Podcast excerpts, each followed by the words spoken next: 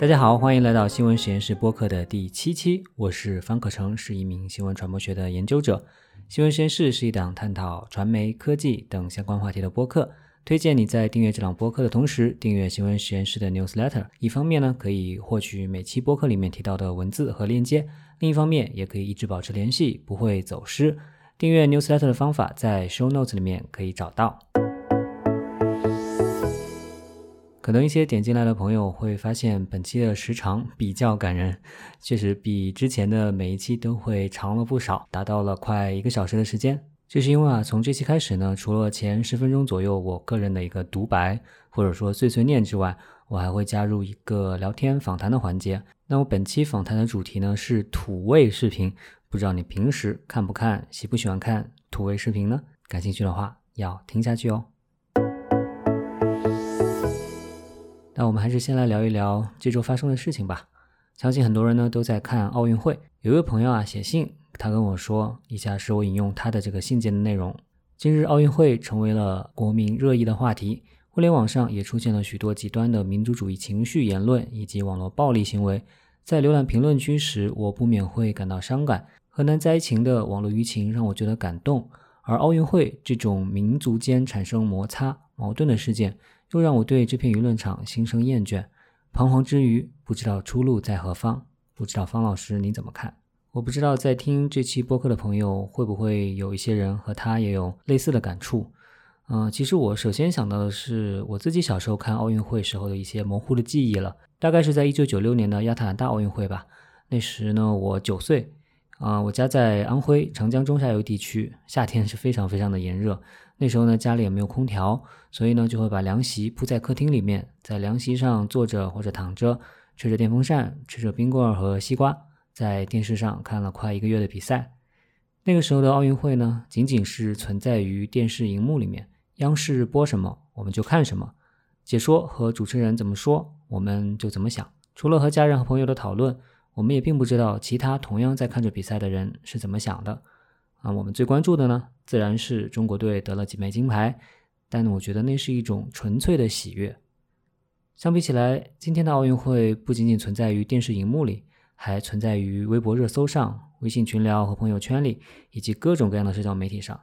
我们看到的信息已经远超央视播出的那些画面了，解说和主持人也不再是最能影响我们对一场比赛的看法的人。营销号可能才是，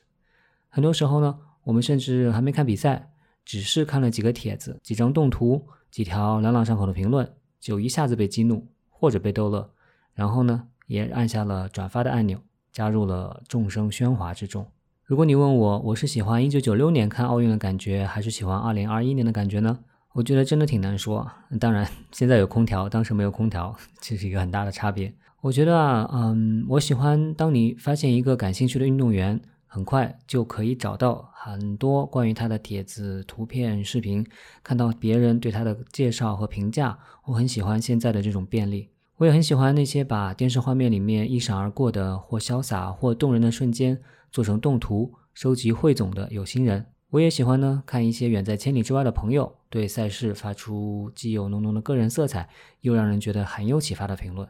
这些啊，都是那个在凉席上吹着电风扇看奥运的夏天没有办法拥有的。但是啊，今天的奥运观看体验确实也不如之前纯粹了，因为我觉得它变成了一些人的工具，被制造的假新闻、刻意设置的加剧对立情绪的热搜。比如说啊，奥运会开幕式之后，微博设置了一个热搜，叫做“点火仪式就这”。我觉得啊，可以从这句话引申送四个字给微博，那就是“格局就这”。那除了这些之外，还有肆意施展爪牙的网络暴力，这些都成为那位写信的朋友所说的让人对这片舆论场心生厌倦的原因。这也与本届奥运会在更快、更高、更强之外，新加入的更团结这样一个精神背道而驰。其实呢，这些也是完全可以预料得到的了。因为在今天的舆论场上，或者更具体的说，在微博这样的舆论场上，那我两周之前的免费 newsletter 里面其实详细讲述了微博这样一种舆论场的特点。我觉得我们其实还能指望看到怎样的讨论呢？虚假信息、极端民族主义、厌女、网暴，这些在奥运会开幕前就已经是显著的存在了。奥运会只不过呢是给他们贡献了新的流量超大的题材而已。那可能这位朋友和其他朋友都想问，那我们怎么还能好好的享受奥运，而不是被乌烟瘴气的讨论气得都没有心情了呢？我觉得最直接的方法呢，当然是卸载微博了。如果你要继续用的话，那也别看热搜榜了，可以专门去挑选关注几个博主。比如呢，我就很喜欢看作为体育迷的记者杨潇发布的大量的个人点评，还有呢，Catch Up 性别公正姐妹，她们经常会转发一些女运动员的精彩瞬间。我觉得微博整体的氛围虽然糟糕啊，但是还是保留了一些小小的光明的角落，容纳这一小群一小群的人互相取暖。如果你有推荐可以关注的微博博主的话，也欢迎在评论区告诉大家。另外一个建议呢，或许是多多去了解运动员的个体生命故事。与其说什么奥运会是国家与国家之间的战斗，我其实更希望说，奥运会是一个个鲜活生命的展现。是人类凭借脆弱的肉身所能达到的力与美的极致的体现。所以呢，我更愿意在人类共同体和个体这两个，一个是宏观，一个是微观的角度去欣赏奥运。相信呢，你也会很有兴趣去了解那些美好的运动员们是如何达到这种高度的。赛场上的短暂的亮相呢，虽然是他们的高光时刻，但其实也是他们生命的一个截面而已了。这种对真实生命的了解。会让人从奥运之中看到的东西更为丰富。那我看到陈迪呢在微博上说，那些真的在参加顶级国际赛事的运动员是不会产出中文互联网上现在的这种情绪的。这些不同国籍的运动员之间长年累月的接触，共同度过的时光，一同参与的项目，可能比那些万转帖子下面全部网民与他们可能的交集加起来还要多得多。一起吃的饭团，打的桌球，都是无比真实的经验。那就算我们没有机会和这些运动员有亲身的接触，我们也可以多多去了解他们的生命故事，这些比那些易散的情绪要有意义的多。以上呢就是我本期一个人的碎碎念了，接下来呢是我们的访谈聊天环节。今天呢我请到了一位学生，他是香港中文大学社会学系的本科生裴瑜，他上学期呢选了我开设的一门课程，叫做《中国内地的媒介与社会发展》。期末作业他写的一个主题是叫做土味视频，这个选题让我眼前一亮了，所以呢我就邀请他来和我一起来聊一聊土味视频，那我们就一起来听听我们的聊天吧。Hello，Hello，那哎，培宇你好，那你先跟大家自我介绍一下吧。啊，大家好，我是香港中文大学今年大一升大二的学生培宇，然后呢我就读的专业是社会学，这次很荣幸能够受方老师邀请来做这期播客，然后来聊一聊关于土味视频的一些想法。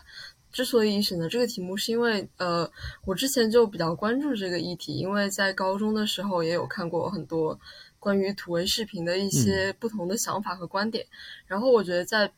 不同的观点碰撞中，让我对土味视频一直都有一种新的看法。然后在这个大学期间，就借着这个呃 final project 的机会，我去做了这个选题，然后去。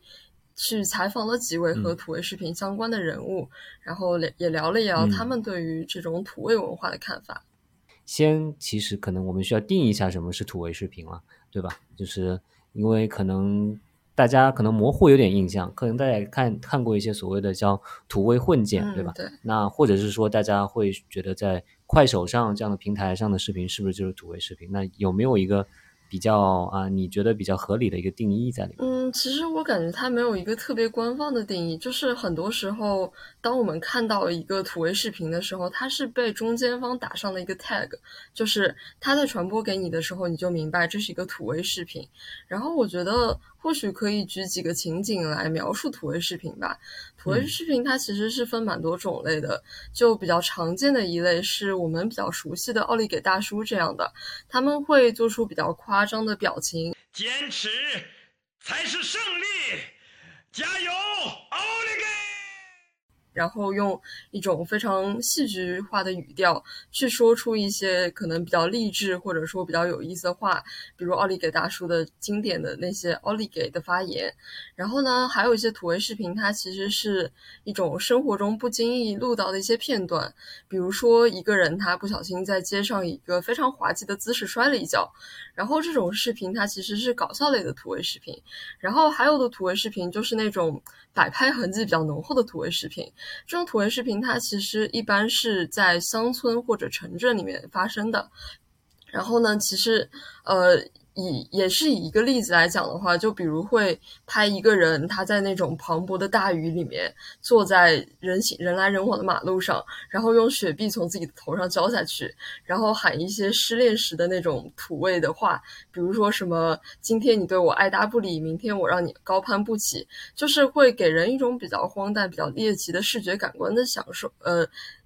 这种是演出来的是吗？对对，这种是演出来的。就是他有的是不经意拍到的，有的是演出来的，有的是会用一种比较夸张的行为举止来表现自己的，嗯，某种表达，满足自己的某种表达欲吧，应该是说，嗯，我我不知道这两种会不会有先后了，比如是说，先是大家更多的是抓拍到一些真实发生的情况，后来可能一些视频制作者发现这里面其实。这种有机会或者叫有利可图，或者说这种内容很受喜欢，所以他们就变成自己策划了，会不会有这种先后的关系啊？我觉得它好像没有什么特别明显的先后，因为这两个种类感觉它还是稍微有点区别，只是他们都被归类在了土味这个 tag 下面。然后他们之所以被归类为这个 tag，其实还是有一些共性的，就比如说它的拍摄手法是比较原生态的，它没有使用什么特别的技巧，然后包括它的发生背景，其实一般都是那种。稍微不那么城市化的一些乡镇地区，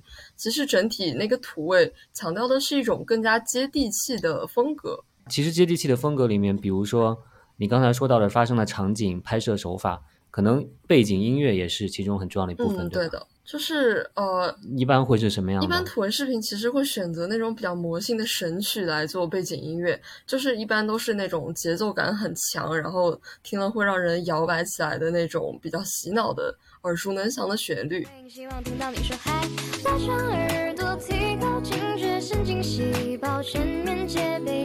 嗯。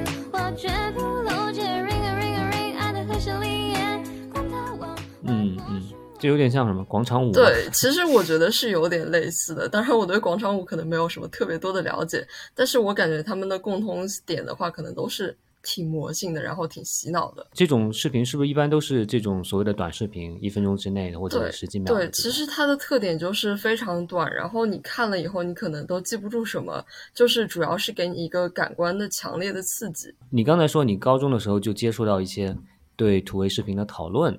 当时是意意思是说你自己并没有看土味视频，但是先看到了对土味视频的讨论。我觉得其实是有点类似的，因为其实当时我真的没有看太多土味视频，反倒是我看到周围的很多人在看土味视频，然后这个其实是引起我对这个事情感兴趣的原因，就是，呃，我觉得当时我的心态比较类似于我不理解为什么那么多人喜欢看土味视频，所以我就去做了一个这这方面的研究。然后当时我也是从那个平台入手进行研究的嘛，但感觉当时的视角其实和现在是有蛮大差异的。你可以跟大家说一下，你当时是你高中是在大城市，对吧？对。那也就是说，你其实你自己也好，或者你身边的同学也好，大家其实生活的环境并不土味。对对，而且是完全不土味的感觉，土味的反面。对。当时你你发现的是什么？你你当时为什么这些大城市的？高中生喜欢看这些。其实当时我探索的主要不是他们喜欢看的原因，而是这个现象本身。就是因为他们看的土味视频，在我看来是有些荒诞、有些猎奇的。当然，我这样的价值判断是带有一定的优越感的，并且，其实我现在回看那个课题，我觉得我整体就是一个站在非常有优越感的视角去看这样的土味视频，因为我觉得他们是。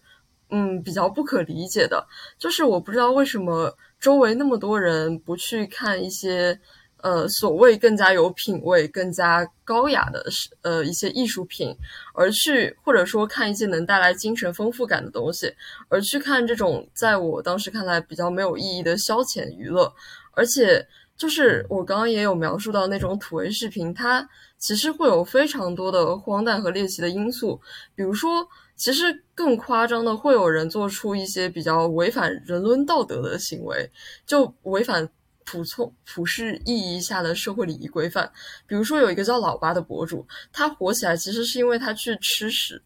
这个就让我觉得非常荒谬。对对对，就是还有一些就是明明没有异食癖的人，故意吃一些比较恶心的东西，然后以博取流量。然后当时其实我觉得这样的生态是蛮畸形的。然后我就站在一个比较有优越感的一个他者的视角，我去说，呃，这个生态是多么的不好。我认为这种现象是多么扭曲的，其实是比较类似于我提到的那个 X 博士的那些那篇文章，就是我觉得土味文化是一种畸形的审美。他 X 博士那篇文章就叫《乡村残酷物语》，残酷底层物语，对，嗯嗯嗯，对对对，那篇其实当时几年前影响确实很大。我觉得你说的这个逻辑其实是在一定程度上是成立的啦，就是大家有这种审丑这种倾向，然后就刺激那些想博取更多关注的人去做一些更。出格的这种啊这种行动，所以我觉得也不能算是不能说是不对吧？但是你是不是意思是说，你这是你高中时候的想法，后来你现在啊读了大学，然后在我这个课上做这个项目的时候，你的想法出出现了一些变化，是吗？其实我觉得更多的是对当时那种优越感的反思吧，就是我会觉得我写那个论文其实有一种有点割席的意思，就是。我写的一个论文，感觉就在表达我和那些看土味视频的人不一样，我和那些沉迷就是拍摄土味视频的人也不一样。然后我自认为我的审美是更加高质量、高水准的，但我觉得其实这个其实后来在我的大学的这篇论文的时候，我找到了一个词，就是乡村想象。我觉得它其实代表了很多人，包括。像我之前那篇论文，或者说像 X 博士那篇论文，它所代表的一种视角，就是他在俯视那些土味视频的人，呃，看土味视频的人和土味视频中的人，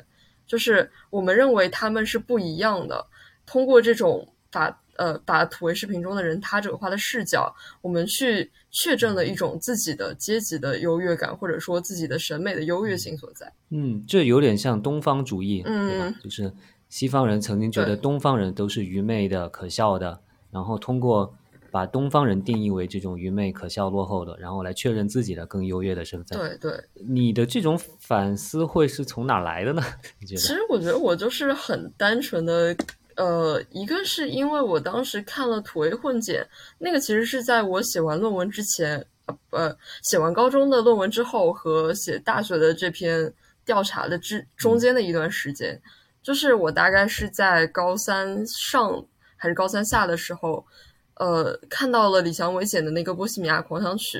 然后我就突然一瞬间觉得土味视频它并不是那么毫无意义的东西，毕竟它拍摄的其实就是真实的一部分是真实的生活。或许它是一个窗口，它让我们看见了那些原本没有被看见的人。就是在那之后，我觉得其实我就是一直不断的反思自己的审美这种优越感的过程，还有就是去探索土味视频它有没有更多的可能性的一个过程。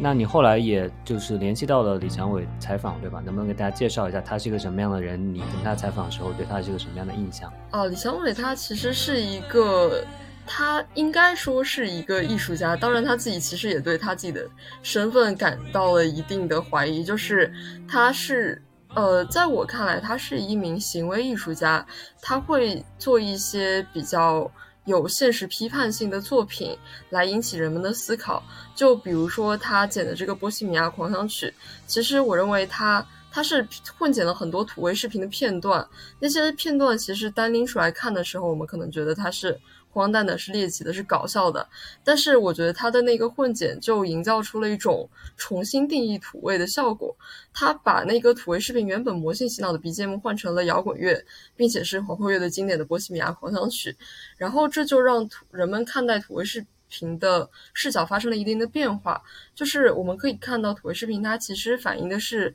某种程度的真实生活，然后包括除了土味视频以外，他会比较常做的是对。一些照片进行一种呃拼接裁剪，比如说把不同的照片通过后期的技术合成在一起，然后表达出某种主题。还有他会在一些呃墙墙壁上写一些标语，然后那些标语其实是蛮有意思的。就比如说他之前写过一些，就是呃李小伟他会在一些比较有嗯他他比较有。呃，我觉得有代表性的那些标语创作，其实是在废墟里面。就比如说他之前写过一个标语：“高楼建得再高，也只能看到高楼。”其实我觉得这个和那个土味视频的主题就有蛮像的，就是它表达的是人们对城市的关注度和对那些乡村落后地区的漠视的态度。然后呃，大概是他的一个介绍。他自己之前是做什么？他他的他之前的，你说他是艺术家，那艺术创作是不是都跟这些有关呢？嗯，跟哪些有关？就是标语和那个，不是跟乡村、跟底层这些有关。哦，我觉得其实这是他的作品里面表现的蛮明显的一个主题。比如说，我看他之前的采访里面，他也表达过那种。他希望更多的那些乡村的生活在城市阴里的人，他们能够被看见，他们能够拥有自己的一定的话语权。然后，我觉得他对底层的关怀是一个蛮明显的主题。所以，其实被看见，我觉得这个是很关键的一个了。就是说，他其实是通过自己的这种艺术再创造吧，其实是把很多这种土味视频是赋予了新的意义。你会这么觉得吗？嗯。其实我刚开始对他的那个新的意义的评价是非常之高的，但是后来我做完他的采访以后，我发现他自己可能对这个意义也有一定的怀疑。就是是我我刚开始觉得他整个颠覆了对土味视频的印象，包括很多人看到那个《波西米亚狂想曲》，他们的评价就不再是哈哈这个人好搞笑，这个人好荒诞，这个人嗯怎么做这么猎奇的事情，而是。呃，比如说摘摘用几条评论，他们说我在他们身上看到了平凡人生活的伟大的剪影，我看到了一个个真实而鲜活的生命。我们不应该去嘲弄那些土味视频的人，就是我会觉得这样的反思是非常有意义的。包括他的混剪确实是改变了我对土味视频原先的那种高傲的刻板印象。但是其实我在采访他的时候，我发现。他自己对此的一个怀疑，就是是否更多人只是沉浸在那种自我感动中，就是我比别人反思的更多，所以我是一个更加某种某种意义上带有身份光环的一个人。其实我觉得优越感再次对对，其实就是一个二重优越感的感觉，就是我是一个关怀底层的优越的人。OK，那他自己是他对这个方面还有什么别的？说法吗，就是说他那他觉得他做这个的意义，他自己是怎么总结的呢？嗯，他觉得他现在可能是反思更多，就是他刚开始也是觉得他希望那些，呃，他倒是没有说他剪那个视频的目的性，他没有把这个目的性说的很强。而是说，他就顺着那个，正好他当初是在前往泰国的航班上，在听那个波，在看那个波西米亚狂想曲的纪录片，然后就看着看着，他突然想到，就是那些土味视频在他的脑海中闪回，然后他就自然而然的把这种两种带有一定反差性的东西剪辑到了一起。但是他倒是没有表达特别强，比如说他剪这个视频就是为了让人们关注到底层，就是为了让他们获得更多话语权。我觉得这种目的其实是比较隐形，或者说比较自然而然的在作品中呈现出来的，而不是先有一个目的导向再去做一个作品。我觉得他们的内在主旨是一致的，但是目的性导向倒不是很强。然后他，我觉得他现在比起强调自己的作品的意义，更多的是。去怀疑自己作品的意义，就是他会想，这种自我感动，他是不是很廉价的？就是我们到底有没有真正看到那些土味视频的人，在感动之后，我们还剩下什么？包括其实现在这样的混剪是非常非常多的，呃，除了他以外，还有很多其他的博主也在做这样的混剪。但就是当这种混剪再一次泛滥之后，人们最初的那种感动和反思，到底还剩下多少？这是他现在比较所怀疑的一件事情。你看见不代表你真的知道，对啊？你知道也不代表你真的感受过、就了解过。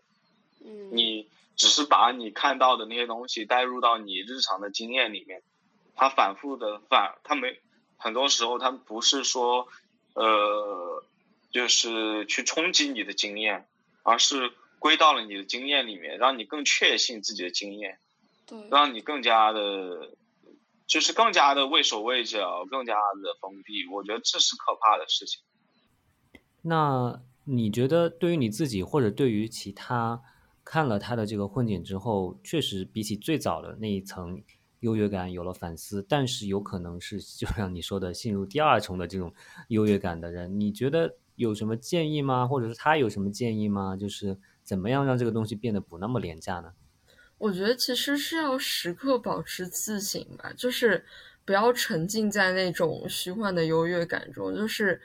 你要看到的不仅仅是那一层感动，你要看到的是真实的个体，包括对现实的追问和反思。就比如说。为什么这个市场会让那些创作者不得不做出某些畸形的行为，才能获得更高的流量？为什么乡村它其实和城市就有着不可弥合的鸿沟？为什么我们会通过这种方式去寻找自己的优越感？我觉得是不断的思考的过程，可能是更加需要的，而不是只停留在我为他们感动这一层就足够了。嗯嗯嗯，对，说的很好。我觉得你刚才讲到一点，比如说为什么他们只能这样才能在平台上获得流量啊之类的，所以呢，接下来我也想问一下关于这个平台的这个角色了，因为你刚才也说到李祥伟本身他也很强调被看见这样一个啊价值，然后呢，其实快手这个平台它其实官方之前出了一本书，那个书名就叫做《被看见的力量》，然后快手是什么？所以他们其实说，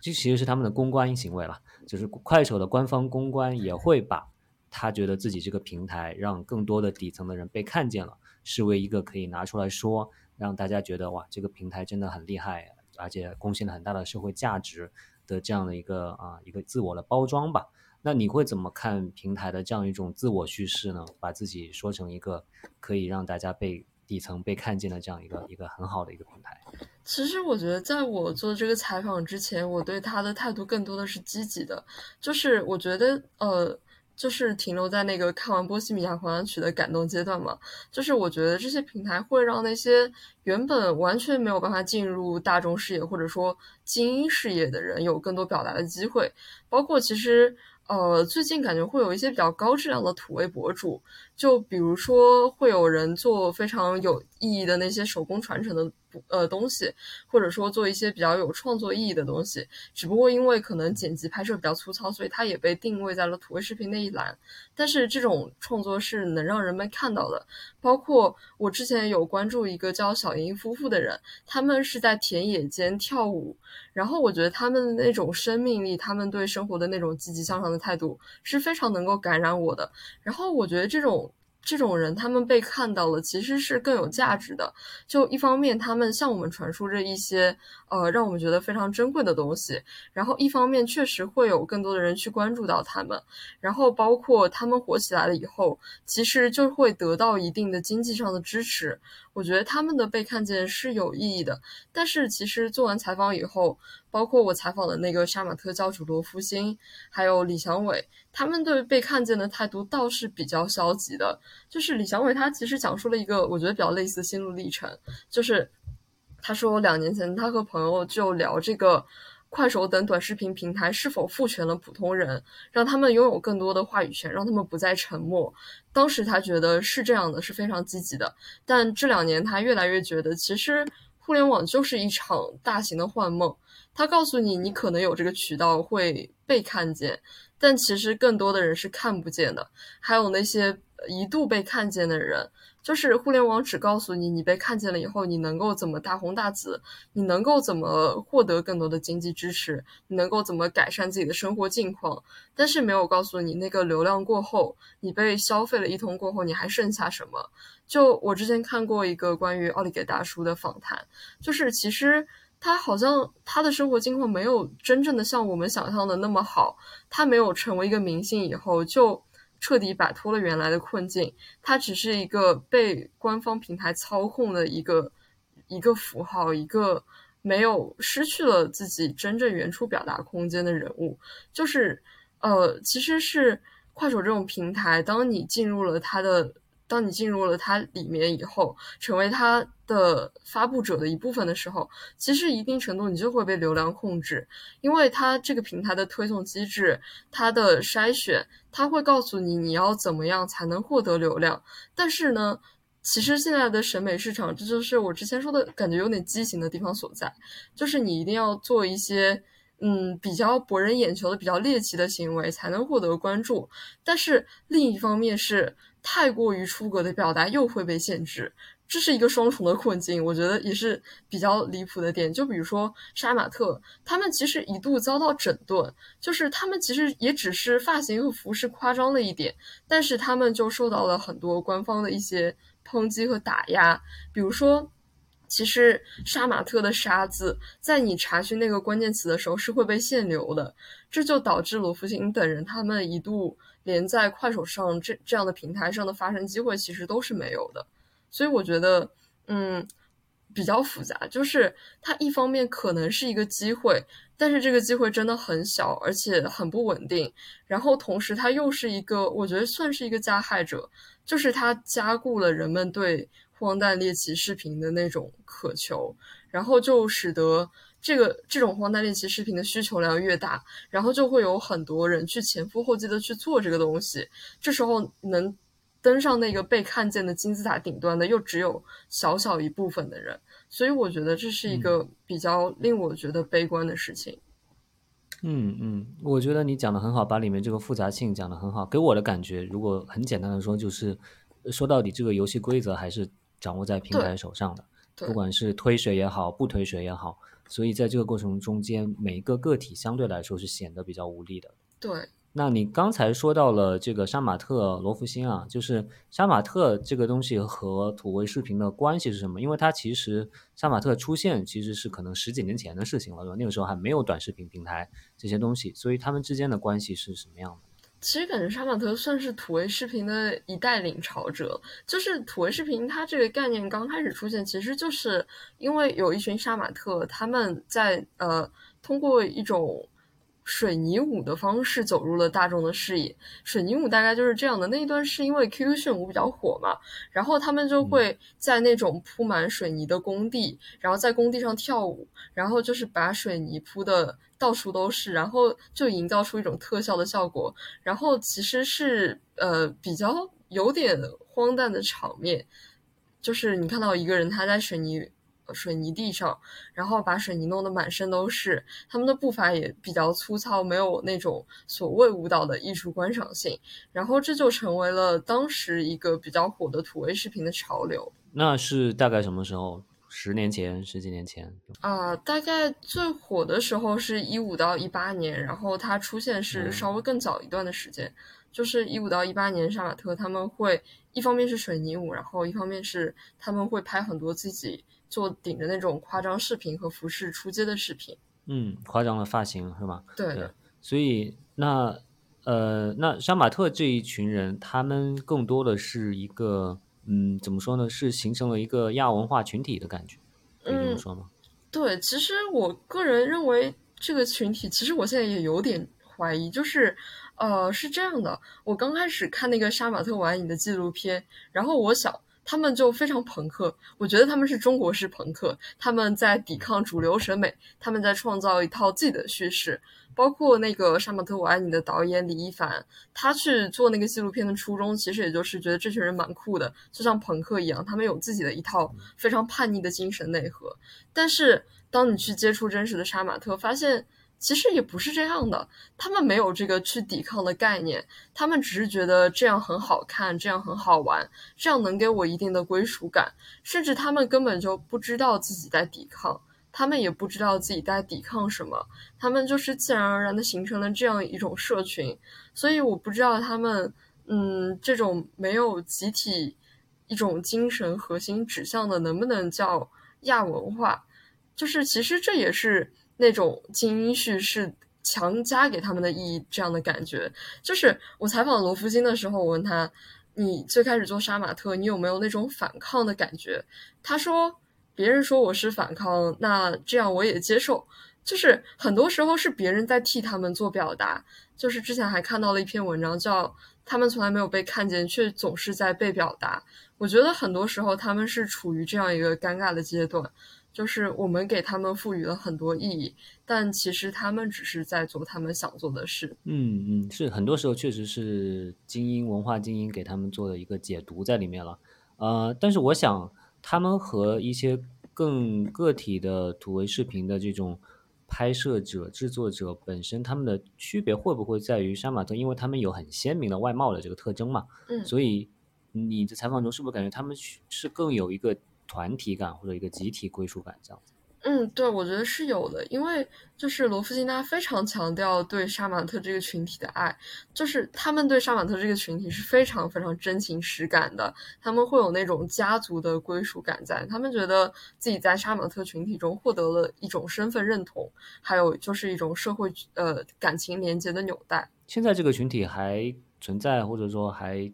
很大吗？还是？存在的，但是很大不很大，我觉得嗯难讲。很多杀马特，他们因为一些现实的就业因素，比如说，呃，如果你顶着一个夸张的发型进公司，很多时候他就会招你进来。还有就是罗福清说，他经常走上路被人查身份证，这是一个在现实生活中遭遇的非常真实也尴尬的境况。呃，现在我看到杀马特，其实就是在罗福金的朋友圈，你可以看到一些杀马特集会，有点被主流收编了一半的感觉。我觉得他这种倒是作为亚文化生长的一种感觉，因为他们会有那种特别的杀马特展览，还有杀马特的一些艺术活动，其实就是不那么原生态了，然后有一点艺术表达了的杀马特精神在。但是我觉得。他这种杀马特是所有的杀马特吗？好像也不全是，在他们内部好像又有了一定的差异性。嗯，你说被收编，谁会去收编他们？我觉得是那种，呃，我觉得是给他们的一种亚文化的存在意义在，就是比如说会有专门的艺术展，就专门去做这种杀马特的表。谁办的呢？艺术家还是？我觉得是。当杀马特它成为一个文化符号火起来以后，它其实具有了一定的商品消费价值，然后会有人希望通过这种方式，一方面是牟利，然后一方面是给杀马特一个表达的地方在。当然，我觉得可能商品逻辑占更多的部分。这个怎么怎么牟利呢？就是比如说办展，然后门票就可以收钱，还有它其实是有关注度在的。说到牟利这个，我们说回这个土味视频的这个话题啊，就是啊，是不是现在因为很多做短视频的都是以所谓的 MCN 的公司的这个形式去去运作的，可能一个公司旗下有很多所谓的网红这样子的，那是不是也有专门的做土味视频的这种 MCN 公司，它旗下有很多土味的网红这样子？有的，有的，就是呃，我之前采访了一个做土味视频研究的学姐嘛，然后她当时调查的其实就是很多土味视频的博主，他背后都是有一个那种公司在运营的，那些公司会告诉他你要以什么样的乡村背景来表达你的故事，然后这句话你要怎么说，那句话你要怎么说，你要在什么时候做什么样的表情和动作，你才能更加获得流量，所以就是一个非常商品化了的东西。嗯，那他们更具体的运作方式，你有没有通过那个学姐了解到？比如说，他们是在一个公司，他是在比如说快手上去发掘这样的人，还是说他们就直接在现实生活中找一个人，然后把他逐步的包装起来？哦。前者的话，我知道是有一定的例子，就是说那些原生态的博主，他们火起来以后，呃，土味视频的公司就会去找他们，然后说我们签约，然后呃，利用你原本就有点名气的这个品牌特色，然后把它延续下去。就是我们告诉你你怎么保持你的热度。然后后者的话，我具体的例子还不太了解。那如果是这种例子的话，签约前后他们的视频的内容或者风格或者制作会有变化吗？呃，会有一定变化的，就是比如说有几个博主，就是药水哥他们那个签约前后，或者说被主流文化收编前后，会有很明显的差异。比如说他们会去参加一些综艺，会去甚至参加一些音乐节，就去唱自己的作品，就是一个逐步被主流的文化所改变的过程。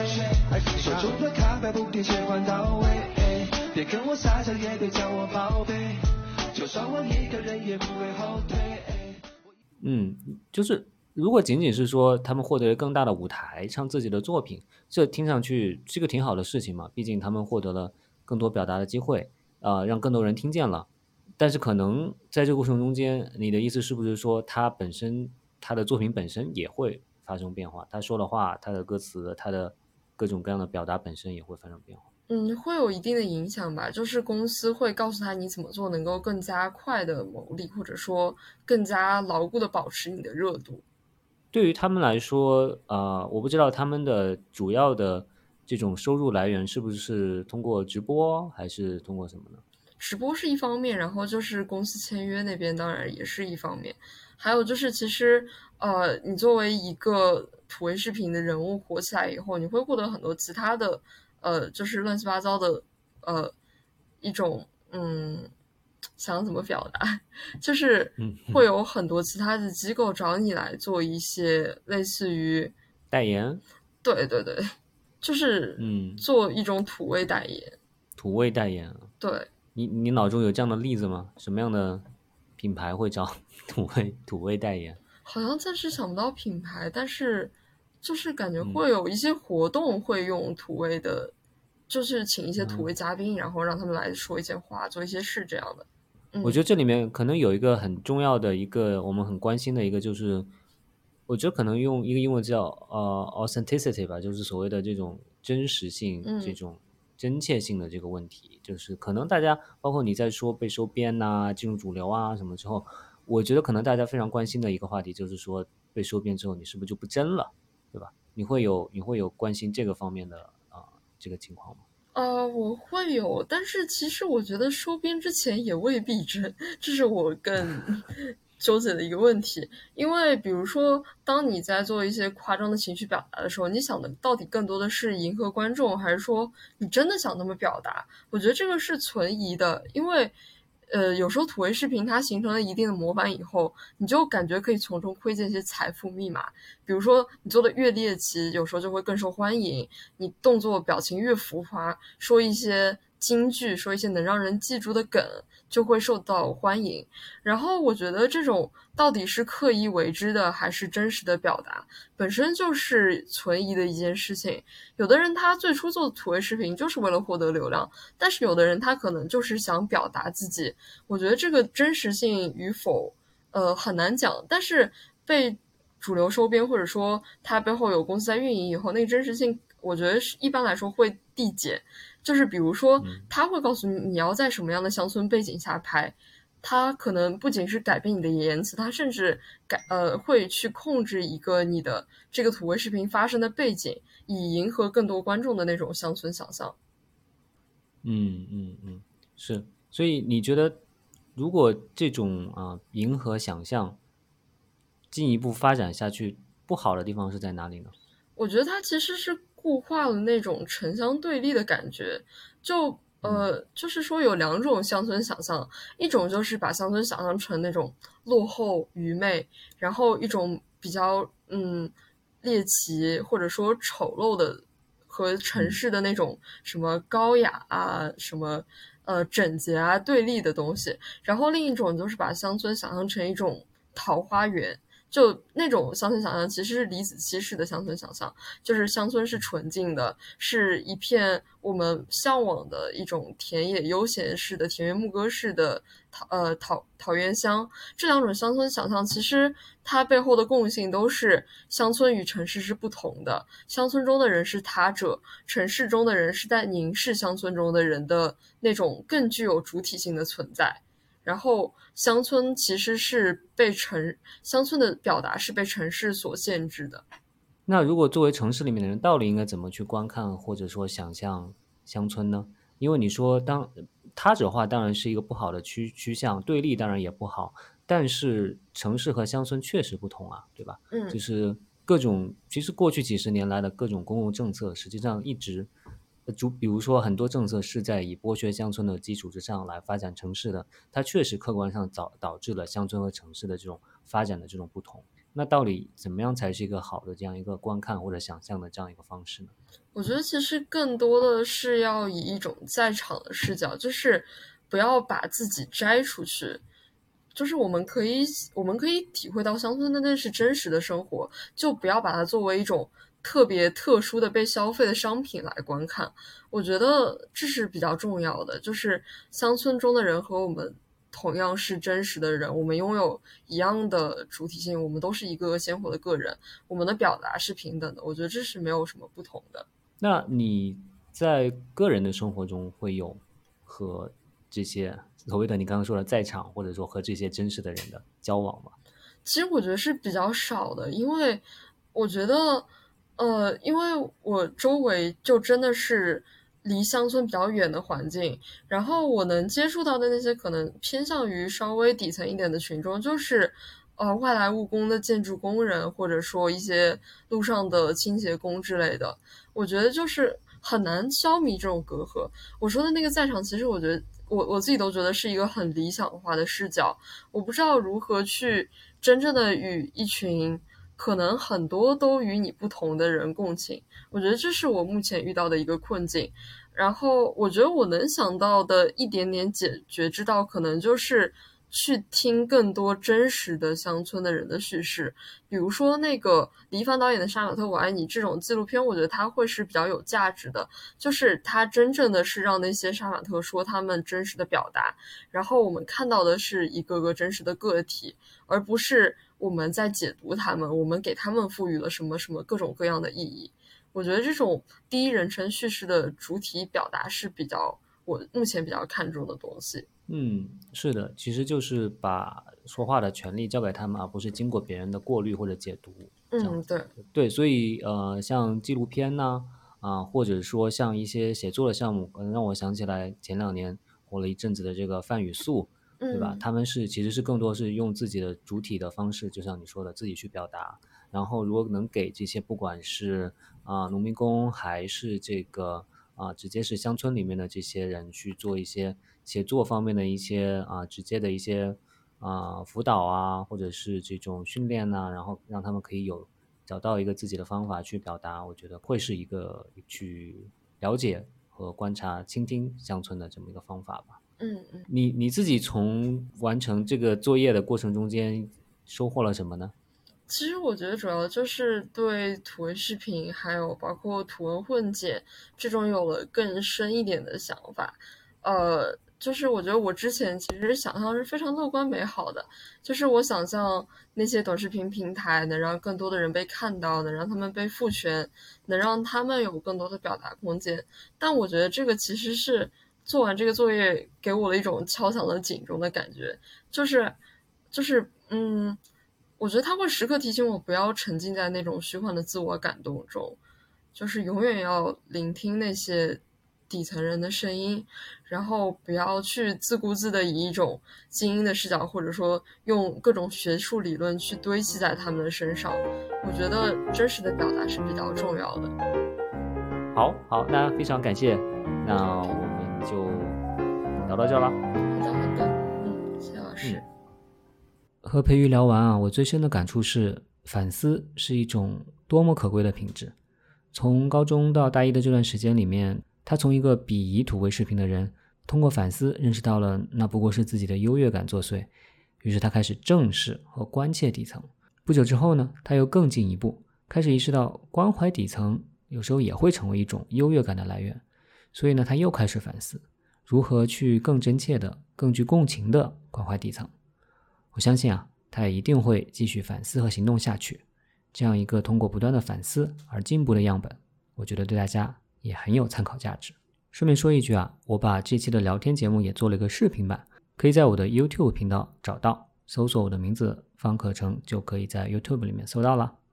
好，那么以上就是新闻实验室播客第七期的内容。不知道你对这个加长版的新的形式是否喜欢呢？请大家多多在评论区和我互动，也欢迎分享这期节目给感兴趣的朋友，以及不要忘了订阅我的 newsletter。